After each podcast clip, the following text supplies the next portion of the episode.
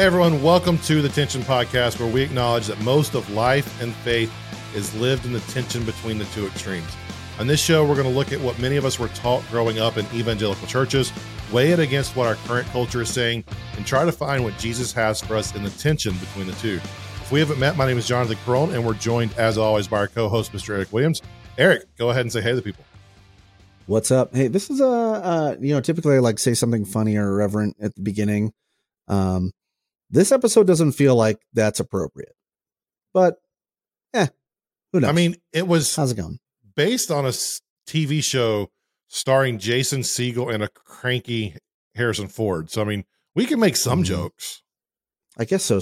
Specifically because like if you saw Harrison Ford in his like press junket beforehand and he was going on talk shows and stuff like that, he did have a quote where one of the first things he said to Jason Segel when they met was like he made a comment about his uh, nether regions uh, because he had seen him in like forgetting Sarah Marshall or whatever. I think he literally said like nice stuff. Expletive deleted. Yeah. Yep. We don't want the expletive tag today. But I, I made a joke about it. If you haven't seen it, this week's episode is actually inspired by the Apple TV show Shrinking. In that show, it centers around a main character, Jason Segel, who lost his wife a year ago and has been doing anything he could to avoid processing his grief. And this idea is something that, as I'm watching the show, I realize that in our church spaces, we do this a lot where we just try to mask it. We don't talk about it and we, we move on. And then on the other side of it, we end up living in our grief and that becomes who we are. On the show, Jason Segel's character turned to drugs and pills to get through the day uh, and he completely neglected his job at that, that time, and he neglected his daughter. So that was just the first episode. It went through the, the entire season, and we see him start to learn how to process grief and move forward in life. But what I found interesting and why I wanted to do this episode today is it isn't just a feel good story of a guy getting over his grief and then moving on. Like most of us like, it's like, oh, this bad thing happened. I'm hurt. I'm going to go through it and now I'm better what I find interesting about it and the tension that we live in is our grief never goes away. And it's a tension, it's a step by step process of grieving and moving on. So while this was a completely secular show, we do want to look at this from a biblical perspective. So, like we do each week, we're going to do a brief introduction of both the extremes of this tension, and then we're going to talk about how we live in the tension between them. So, Eric, on one side, we've got this idea of living in your grief. I think it's mm-hmm. important mm-hmm. for us to define our terms here. You're really great at that. So, how would you define grief? Well, I think before we get into that too, because there's one thing about shrinking that I thought was also interesting, in addition to uh, that relates this living in your grief thing. And and I'm not going to give any spoilers for people that haven't seen it, but at one point in the conversation, Jake, Jason Segel's character he has a he has kind of a, a heated discussion with Harrison Ford's character, who's like the managing partner of their therapy practice. And they're talking about him grieving his wife. And he says, I've been grieving for an entire year. And Harrison Ford stops him and he's like, No, you just started. Like you haven't even started to do it. So this idea of we sometimes even in the church or in this tension is we might think we're living in our grief because we think that we're doing these things, but we haven't even started. And so I think there's so much confusion around it and so much misperception, even for the people that are going through. Um, that's important. And so, you know, grief, man, is, is, um, it's, it's one of the emotions that I would say is like, you know, a level 10 emotion because you can go through, uh, loss. You can go through um, you know, sadness. You can go through other pieces like that, but grief is like a combination of multiple emotions at a much deeper level. So when you talk about like, you know, because I mean we've talked about this on the podcast before. I've done funerals before. Um, you know, being a being a pastor formerly in ministry and and telling people like sorry for your loss. Or I've been talking about how people have been grieving. But in reality, I don't think that we use those terms appropriately because you just because you lost somebody doesn't mean that you're actually grieving. Just because you're sad doesn't mean you're actually grieving. And I think that uh, grief is a deeply personal experience um, that really kind of means different things to different people, but essentially you have to get to that level 10 to consider yourselves in a period of grief. Yeah, and the Mayo Clinic gave a really great like textbook type of definition for this. They said that grief is a strong, sometimes overwhelming emotion for people regardless of whether their sadness stems from the loss of a loved one or from a terminal diagnosis. They might find themselves feeling numb and removed from daily life, unable to carry on with regular duties while saddled with their sense of loss. Grief is the natural reaction to loss. Grief is both a universal and a personal experience.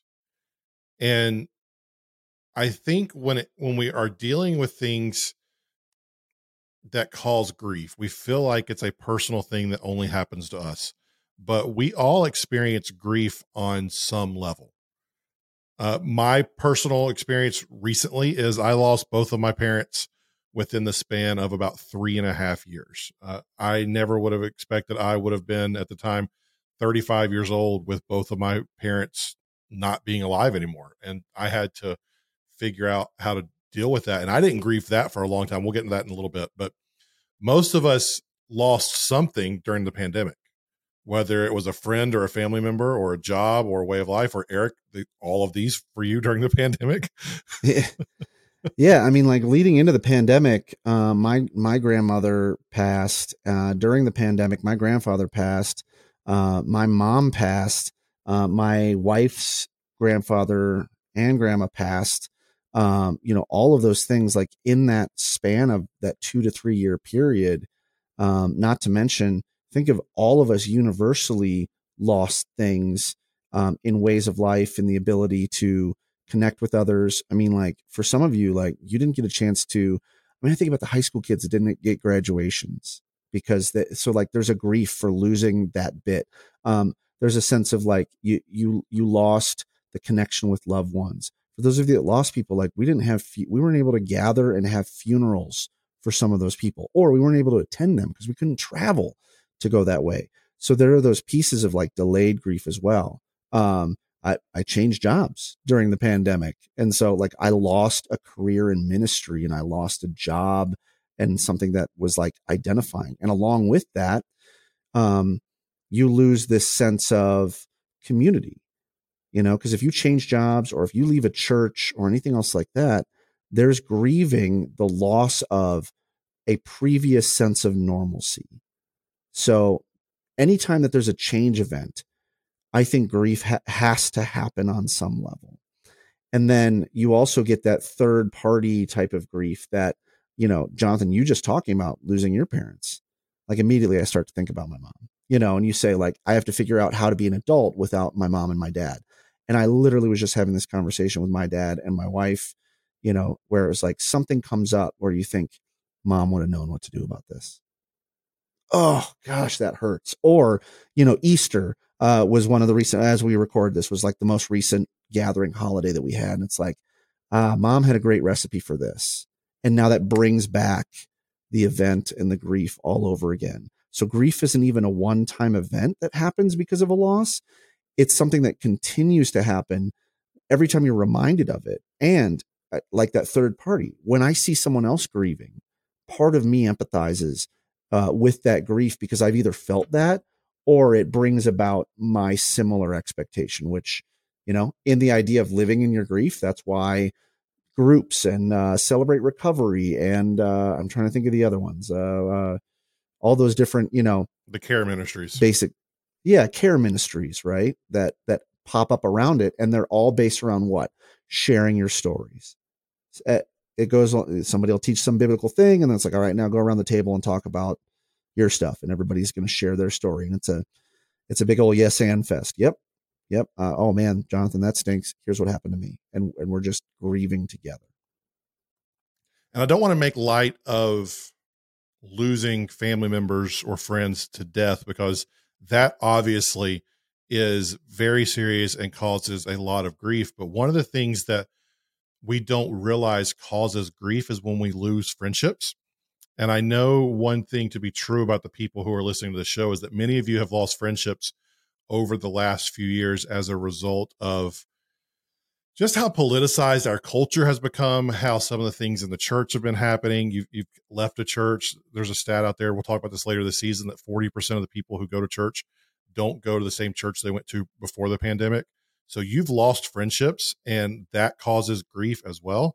And like I said a minute ago, we all experience grief on some level.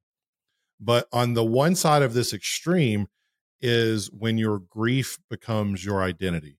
You've heard the the term grieving widow because it's a derogatory term because that becomes the identity of someone.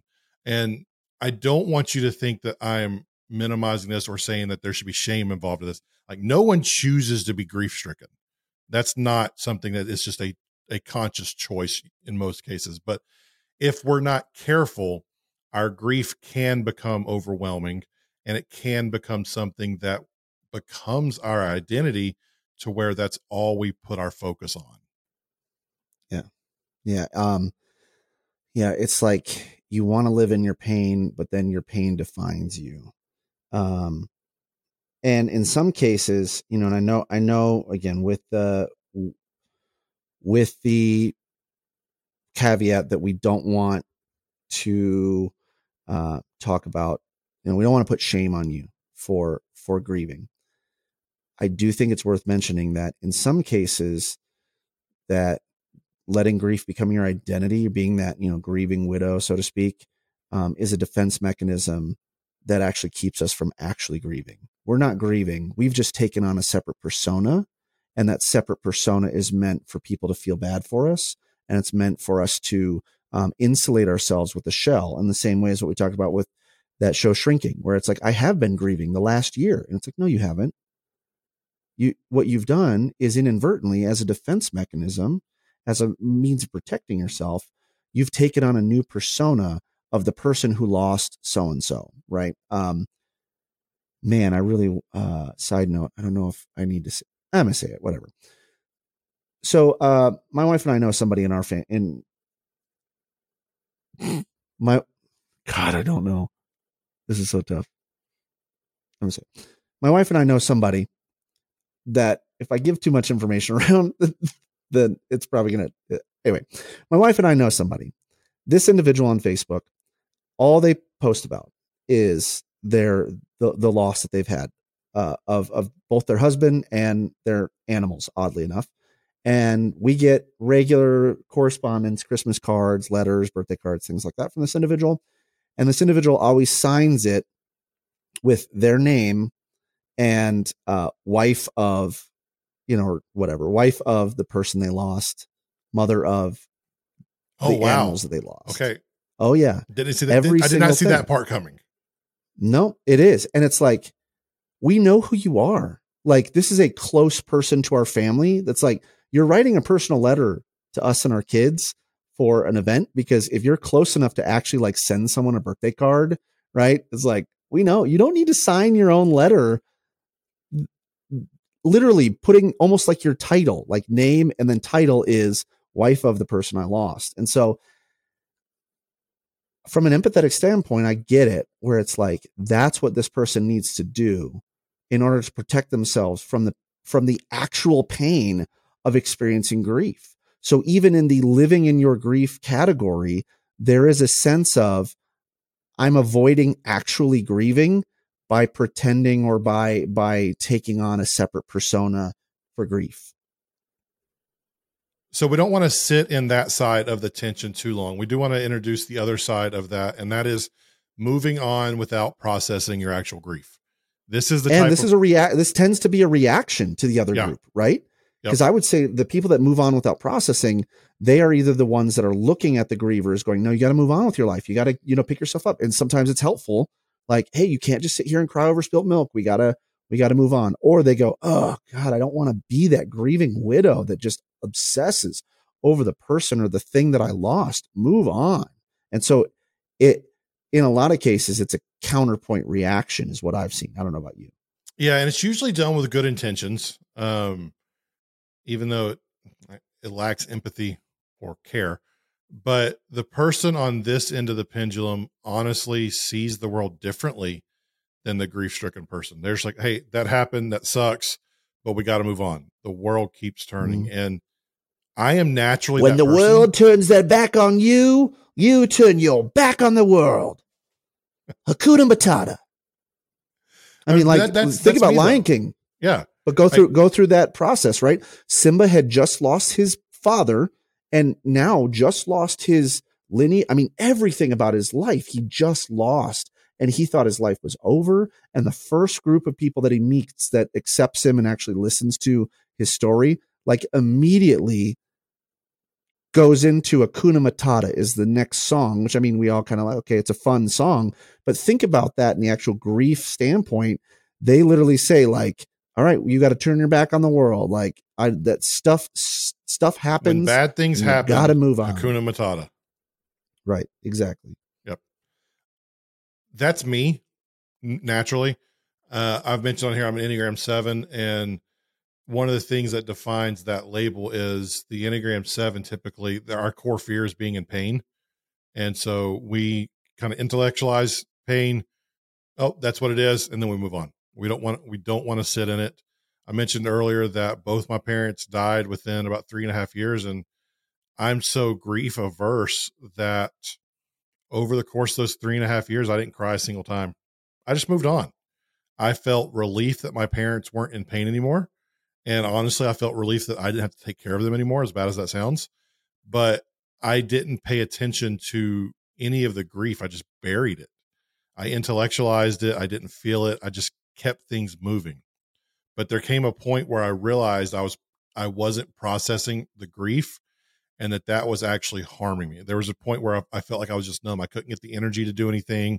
I couldn't get like like I wasn't excited about anything and I finally realized that okay, I've got to, there's something going on here that I need to tap into and feel. Um, I needed to, to get it out of me so that I could move on. And I, once I did, like, oh, okay, like it hurt for a minute. Like another thing on shrinking, like, I don't think this is a spoiler, but maybe they, they have this idea of give yourself, what is it, 10 minutes to cry like to all out 100% cry, get it all out, and then move on.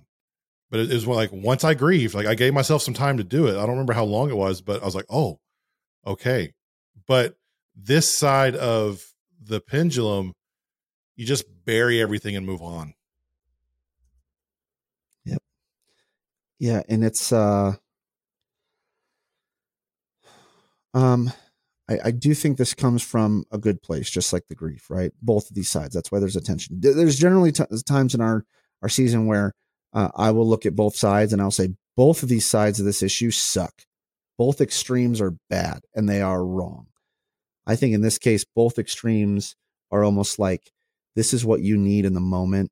This is what you need to get yourself through, or this is genuinely coming from a place, a good place of protection.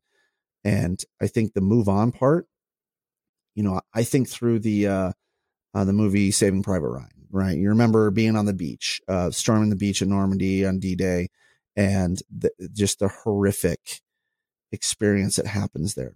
And there's a one scene where everybody's like pinned down, and this big, you know, this the I don't know whatever kind of heavy set officer guy stands up and is like, "Do you want to die on this beach? Let's get our yeah, get going." And he just like gets everybody up and he starts storming through into what would be like certain death. And that inspires people to keep moving because it's like in some cases in our grief, we're stuck on that beach and the bullets are flying and we think the best thing that we can do is just sit here and not move because moving moving on is going to be too painful. I can't move on. I, there's there's too many obstacles in my way. Whereas, like you're saying, this side of the pendulum, the move on person, is like that officer that stands up and is like, "I'm not going to die here, right? Like I'm not going to be stuck here. We, I, we're, I'm going to drag your butt up this beach and we're going to go because we have to move on because the sun rises the next day. There's a little bit of nihilism involved in this too, right? Sun rises the next day. Millions of people die every day, blah, blah, blah. You can like justify it away, but you have to at some point get yourself moving on. I think both groups want to move on from the pain. One group says the best way to move on from the pain is to avoid it completely. The other group goes, if I can just feel this deeply enough and get it all out, kind of like cry it out, then it'll be done.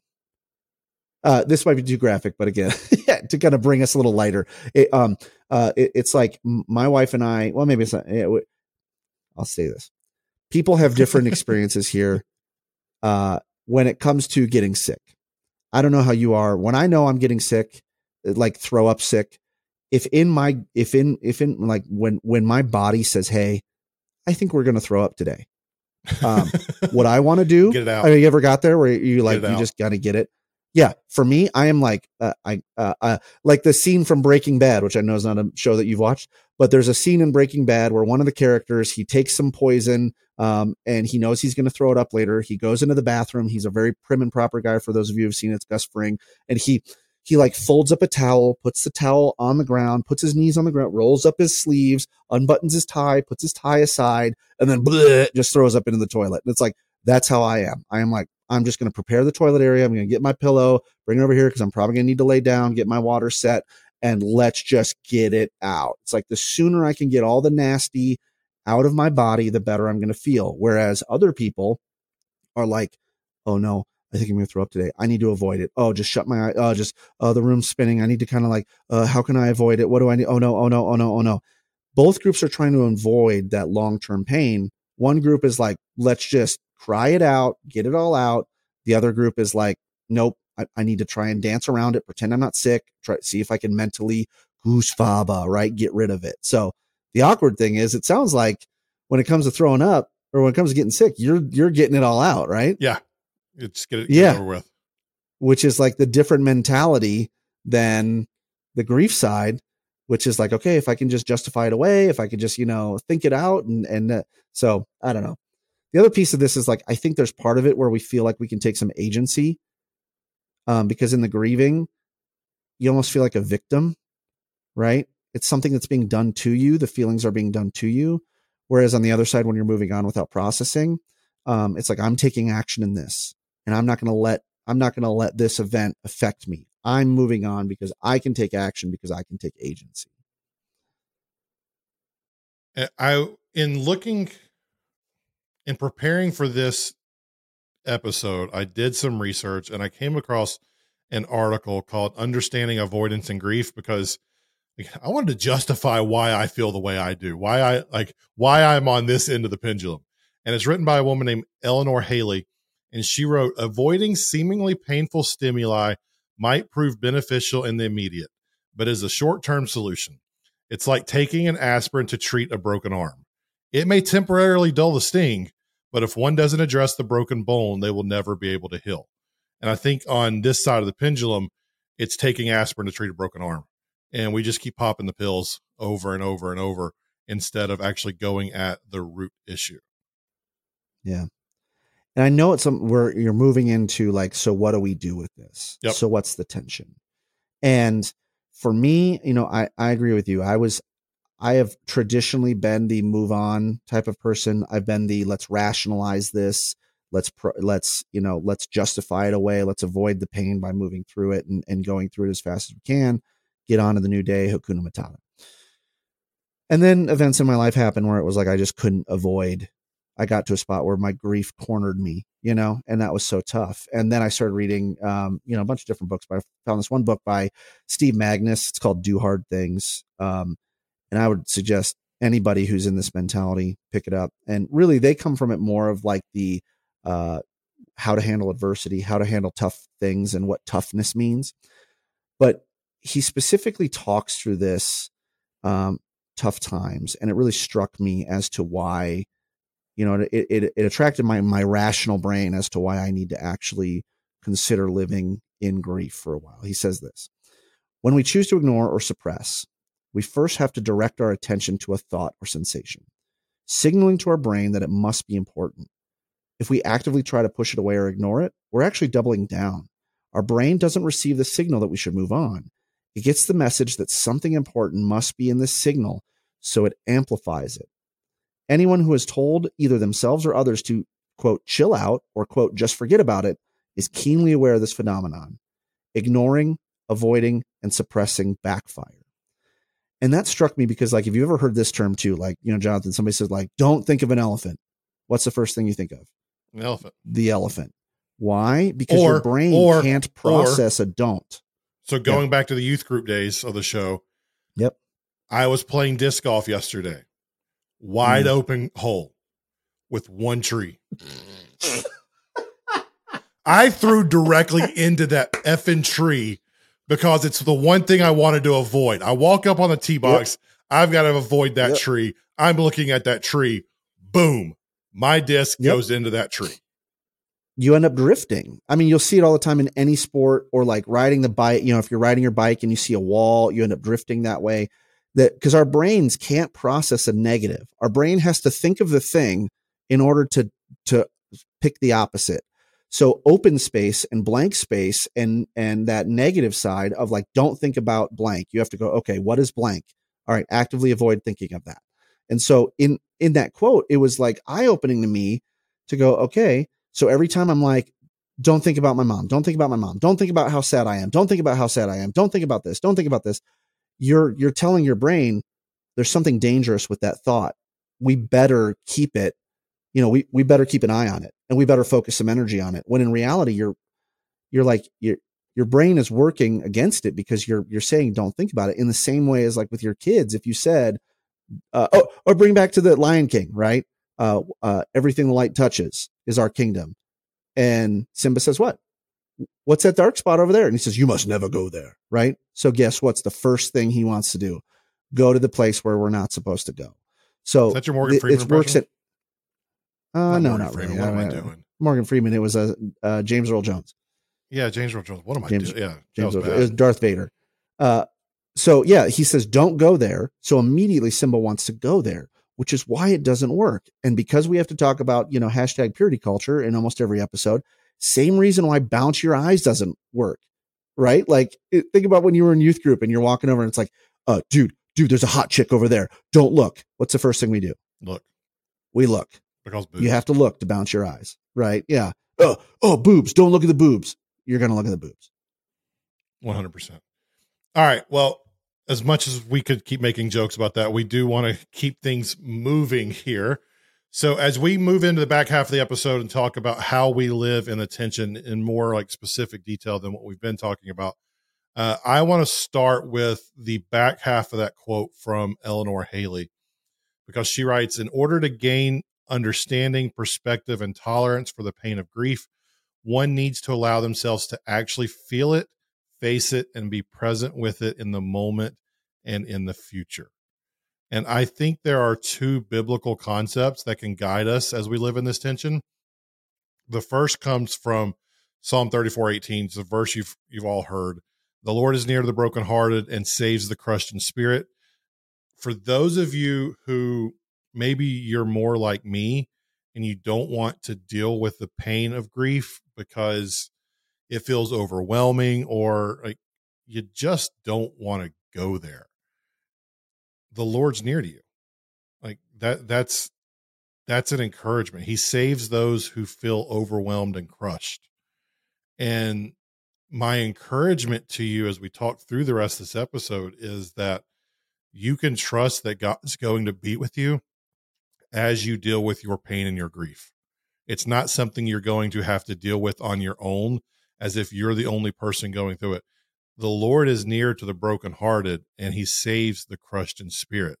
So your grief is not something you have to do on your own. Your pain is not something you're going to experience on your own. Jesus himself, we'll talk about this in a few minutes, he experienced grief on this earth. So he understands what you are going through and will be there with you through whatever it is you need to feel. I think that's something that you really need to hear when you're talking about the one side that wants to move on, and really for both sides. But it's like, um, I think, I think we're not always willing to admit it. But the move on group, um, there's this acknowledgement that either we have to face this alone, or we're going to face this alone. If I start thinking about my grief too much, I think about how alone I am. And so that's the type of thing that uh, provides comfort for me is like, there's a there's a negative side of me that says, uh, yeah, Jonathan, you've lost your parents, but you didn't lose your your mom the way I did, right? Or you're not going through the same things I did. You don't or this or that or the other. Yeah, you don't get it, even though you definitely get it. And you probably get it in ways that I don't get it, right? So uh, there's this sense of I'm going to have to face this alone, or I feel very alone now when those emotions come in because I don't want to bring those emotions out because I don't have anybody, anything like that. So wherever you're at, there's that sense that uh, that pro- that if I stop to process my grief, it's actually going to be very lonesome, and that's why I love having some of that acknowledgement that you're no matter what, you're not going to be alone in this. And on the other side, for the tension that wants to live in the grief, where I went when I was thinking through this was John 16 33, which is probably my favorite verse in the Bible. You will have suffering in this world. Be courageous. I have conquered the world. And that may not feel like it applies here, but for those of you who feel like you can't get out of your grief, I hope you can find hope in this promise from Jesus because he promises there will be suffering in this world. That means whatever you're going through, those feelings, it didn't catch him by surprise. He knew mm-hmm. you were mm-hmm. going to go through it. But he, even knowing that, he encourages you to face the world and your grief courageously knowing that he has already conquered the world. And here's the piece mm. of this verse that a lot of people don't realize because it's written in John and not one of the other three gospels. It was it, he Jesus said this as part of the upper room. It was immediately before he was about to be crucified. We normally don't put it in the same time period as that upper room story because we're used to reading like the foot washing and all those other things. But these were some of Jesus's last words to his followers. He knew they were about to experience overwhelming grief. And he said this to encourage them to be courageous in their suffering. He didn't minimize it. He didn't say they shouldn't feel the way they feel. He told them to be courageous, that they could make it through their grief because he has overcome it already. I, think it's interesting that you said that he didn't minimize it or say they shouldn't feel the way they feel. Because unfortunately, and I want to speak to a group of, you know, people who've experienced church hurt. I think what happens is in the church we use is we use that sort of text as a weapon to tell people to get over it. Right? Oh, Jesus experienced everything you experience and so much more. He's grieved so many more things. Um, so it what we're not what, what we're not saying out loud, but the underlying statement is so you should be able to get over it. So you shouldn't feel bad. So you shouldn't be stuck. So your grief, like we use it to justify moving on. Hey, move on. Let's go. Uh, or, you know, the old like they're in a better place type of conversation. The implication is, so don't be sad. But what I love about these things is like not only do you see examples of Jesus grieving in the Bible, even to the point where he's he was grieving the loss of Lazarus. He was grieving um, his impending death to the point that he sweat droplets of blood. You know, there were just different times where Jesus has acknowledged that grief is okay. And so, um, if you have been told by a church leader, by someone who represents themselves as a Christian, any one of these things in, in scripture as a way to try and justify making you feel like you shouldn't grieve or you should move on or or what or you shouldn't feel the way you feel i want you to hear that from us like i'm sorry that, that happened to you. That's not right. And i think that the the true meaning and intention behind that is much more along the lines of jesus makes space for grief because he acknowledges grief and he acknowledges the grieving process and he acknowledges that there will be there will be tough times and you can grieve through it and you can overcome it. So if Jesus tells us there will be tough times, if he says he will be with us through it all and that he has overcome it, I think one of the things we have to realize is that when it comes to the tension of living between processing your grief and moving on, we have to understand that grief never fully goes away when mm. we're a- actually available to our emotions, we realize grief can hit us out of nowhere. And because of that, we have to learn how to navigate life when it hits.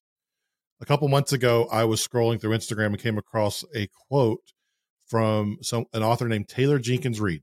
Now, I have no clue anything about this author apart from this quote from her book, One True Loves. But I thought the quote fit perfectly with this episode. She writes, You start to understand that grief is chronic, that it's more about remission and relapse than it is about a cure. What that means to you is that you can't simply wait for it to be over. You have to move mm-hmm. through it, like swimming with an undertow. So if you're living in grief right now, my hope and my encouragement to you is to have courage knowing Jesus is with you in your suffering and allow that courage to let you start swimming through the undertow. It's going to be exhausting, but it's the only way out. And yeah. for those of you it's, who tend to be more well, like before me, you move on too, like I mean, you're you're a, you're a beach goer, right? You know, yes. so you you understand this. If you swim in the ocean, that undertow or that current, what's the worst thing that you can do with the undertow and the current is swim against it. So if you think about that idea that grief is pulling you out to sea, if you say, "Oh shoot, I need to swim against it back to the shore," you're, you're actually just going to tire yourself out. You're going to drown. You're going to be overcome by it. But you have to like. I love that quote of like learning how to swim against an, an undertow or, or a rip tide. I guess is what you would really call it. Is you now have to swim parallel to it. You know, you have to like swim parallel to where you want to be to get out of it in order to swim back. And it just it reminds me, you know, the quote from the book um, that do hard things. He Magness says, opening oneself up to experience, whatever thought or sensation enters our conscious awareness, does not give that sensation power. It drains it of its control.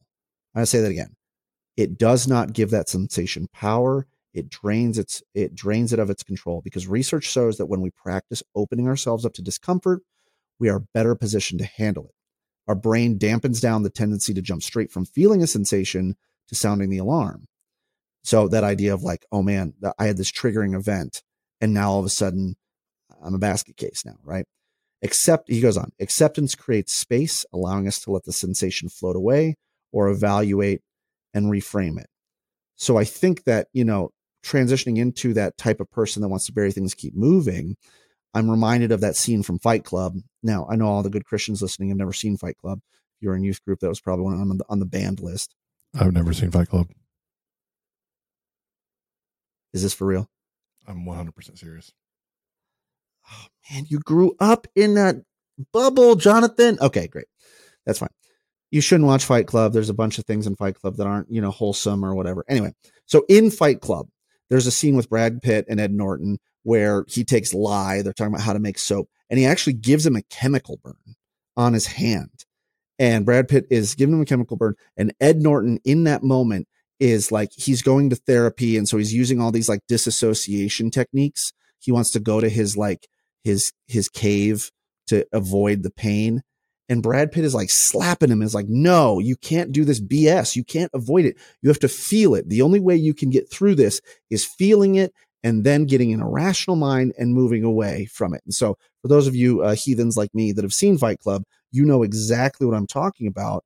That in this pain and this grief, some of us want to be like Ed Norton, and we go, nope, nope, nope. I'm going to ignore that, that there, there's pain here. I'm going to go to my cave. And what you need is you need Brad Pitt slapping you in the face to say, no, feel it so that you can actually process it. And in the movie, you know, spoiler alert, he actually gets vinegar and dumps it on his hand to neutralize the burn. Because if we would like, ah, freak out, I'm going to get water and dump it on, it would only spread it and make it worse. And so it's like, don't make those dumb decisions because you haven't actually processed your pain. Because when we don't process our, our grief, it begins to impact our day to day decisions without us even realizing it. If we're mm-hmm. not careful, a lot of times our unprocessed grief will end up hurting our friendships. It'll hurt our marriage. It'll hurt our relationship with our kids. Ultimately, it'll hurt our relationship with Jesus as well. And there's a quote from Shrinking that I think it was, I don't remember what character said it, but um, it said, Grief is a crafty little effer. It sneaks up on you. And I think when we think about this, like when we, when we want to run away to our cave so that we don't have to deal with it, grief is going to be crafty and it's going to sneak up on us. And whether we acknowledge it or not, it's definitely there. And so at some yeah. point when we least expect it, it's going to sneak up on us and it's going to knock us out if we don't actually take the time to process it. Yeah. And I I think that that is something that you you need to realize that it is there whether you whether you want to accept it or not or address it or not. It's still going to be there. And I think I don't know if you've seen this meme on uh, or you know this image on social media or whatever, but it talks about grief and loss. And there's this drawing of a box, and the box is you, and then like there's a circle inside the box, and the circle represents whatever pain you have. And anytime that pain touches the outside of the box, that's when we experience it. And grief isn't about getting rid of it, it's about minimizing the circle so that it doesn't hit you as often. Or when it does, it's not as impactful. And the only way to do that is not to ignore that it exists, but is to, you know, work through it. And I mean, obviously, you can tell we're going to talk about the different sides. I have swung the pendulum from the just move on to the actual living your grief. But it's because I now believe that the best way for you to just move on is to really sit through it, let it subside, and then go. You know, you cannot ignore it, but you cannot allow it to define you. So maybe I'm not on that. I intellectually am there with you. Like, obviously, yeah. we're doing the show because I believe that. Oh, yeah. Practically, I'm still making the move. I like I still mm-hmm. av- avoid a lot of my feelings. I still intellectualize a lot of them.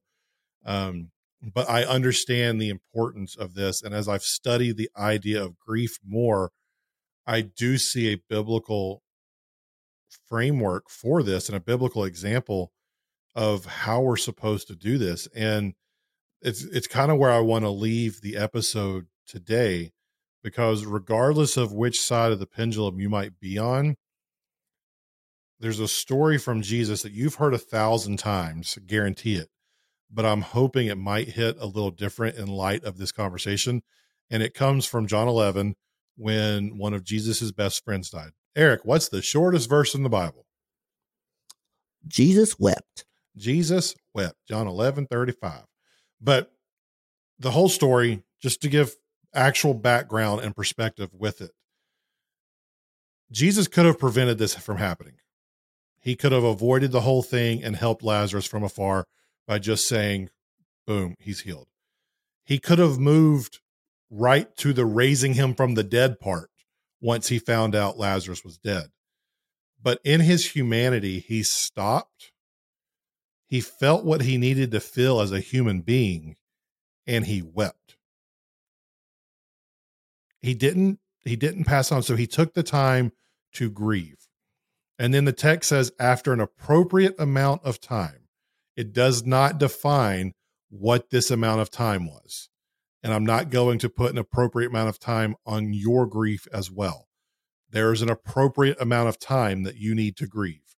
Eric, you mentioned earlier in the Jewish tradition, a lot of times it's that seven days of, of like intense grief right away. And then mm-hmm. you kind of get moving a little bit in your life. But whatever that appropriate amount of time is for you, for Jesus, we don't know what it was, but he got up and he continued on with what he was going to do. And here's the part I want you to see because this is the part that I didn't realize for the longest time. Once G- we we like to think Jesus wept and then he healed Lazarus. Lazarus come forth, we're all done. Cool story moves on. We're happy and Lazarus is back to life. But in verse 38, once Jesus finished weeping, and when he moved to call Lazarus back to life, it says that he was, quote, deeply moved again. So Jesus didn't just get up and never feel sorrow for the situation again. He wept, he grieved for an appropriate amount of time. And then, even when he knew he was about to raise Lazarus from the dead and he was in complete control of everything, he still was deeply moved again. Mm-hmm. And I think that shows us a lot of the humanity of Jesus, but it also shows us a perspective of how we're going to go about life. We need to grieve for an appropriate amount of time. we need to get up and get moving after that appropriate amount of time. But when the grief hits us again, we need to be deeply moved again and feel it so that we can continue moving on. Yeah. And wherever you're at in that process too, you know, because I, I appreciate that you admitted like I get it intellectually, but I still react the other way. Um, I think you see in that scene too, you know, the some of Mary and Martha and Lazarus's friends come out to to meet Jesus, and they say like, Lazarus is already dead. No point in coming now, right? He were, he was sick. Now he's dead. No point. Move on. And Jesus could have turned around and said, ah, let the dead bury the dead, right? Because he also he also said that. and then he could have just walked on and kept going, right? Um, he didn't have anything like that pithy to say. He didn't, you know, do any of those th- sort of things. So I think, you know, if you're in the situation where, you know, I would agree with you. I'm, I'm basically there too. Um, at least it, when we can recognize and make space for others to grieve, I think that's the important first step. So if you're on the pendulum side of just move on, maybe reevaluating the way that we counsel others through their grief or the, the way that we empathize with others through their grief probably needs to change. That's an important first step even if it doesn't happen for you, the, at the very least, some of the things that we can do to kind of, um, whether it's unlearn bad things from church or heal some, some typical bad church experiences or things that are, have happened in the church is like, let's at least stop being the messengers that came to Jesus and say, yeah, he's dead. No point in coming now. Move on and actually be like Jesus and model what Jesus said and allow time, an appropriate amount of time for grief. Because at the end of the day, grief is chronic. It's not about finding a cure and it's not about moving on forever. It's about having trust that God's with you through the pain and having the courage to move through it as it happens. Eric, that's all I've got for today. You got anything you want to leave us on? No, I just want to encourage all of you, whatever you're grieving from, uh, or if you've ignored grief for a long time. Um, hopefully, this helps you take a step towards towards healing, towards processing, towards moving on. And uh, if there's anything that we could do to help, let us know. We've got an email, we've got social media, all that good stuff. Yep, you can reach out. Uh, Eric is at Eric W712 on all the major platforms. I am at Jonathan underscore Carone on them as well. You can email us at hello at tensionpodcast.com. We'd love to help you process this. If you have questions about any of it, Next week, we're going to be bringing you the episode that honestly I've been looking forward to the most this season. It's a little bit nerdy, and you've heard it teased throughout different episodes, but it's the tension between American individualism and the collectivism of the culture in the Bible and what that was written to. It mm-hmm. you may not be interested in that by my description. And it's because I can't describe it very well. But I promise this tension will absolutely change the way you read the Bible. And it's an episode that if you don't listen to any other episode this season, I really want you to come back next week and listen to that one. So go ahead and subscribe to the show on your favorite podcast platform or on YouTube so you can get that next Monday morning. Rate us and review us wherever you get podcasts. Uh, share this episode with a friend if you think it might help them. But as always, we just want to thank you for making us a part of your day, and we'll talk to you again next week. See ya.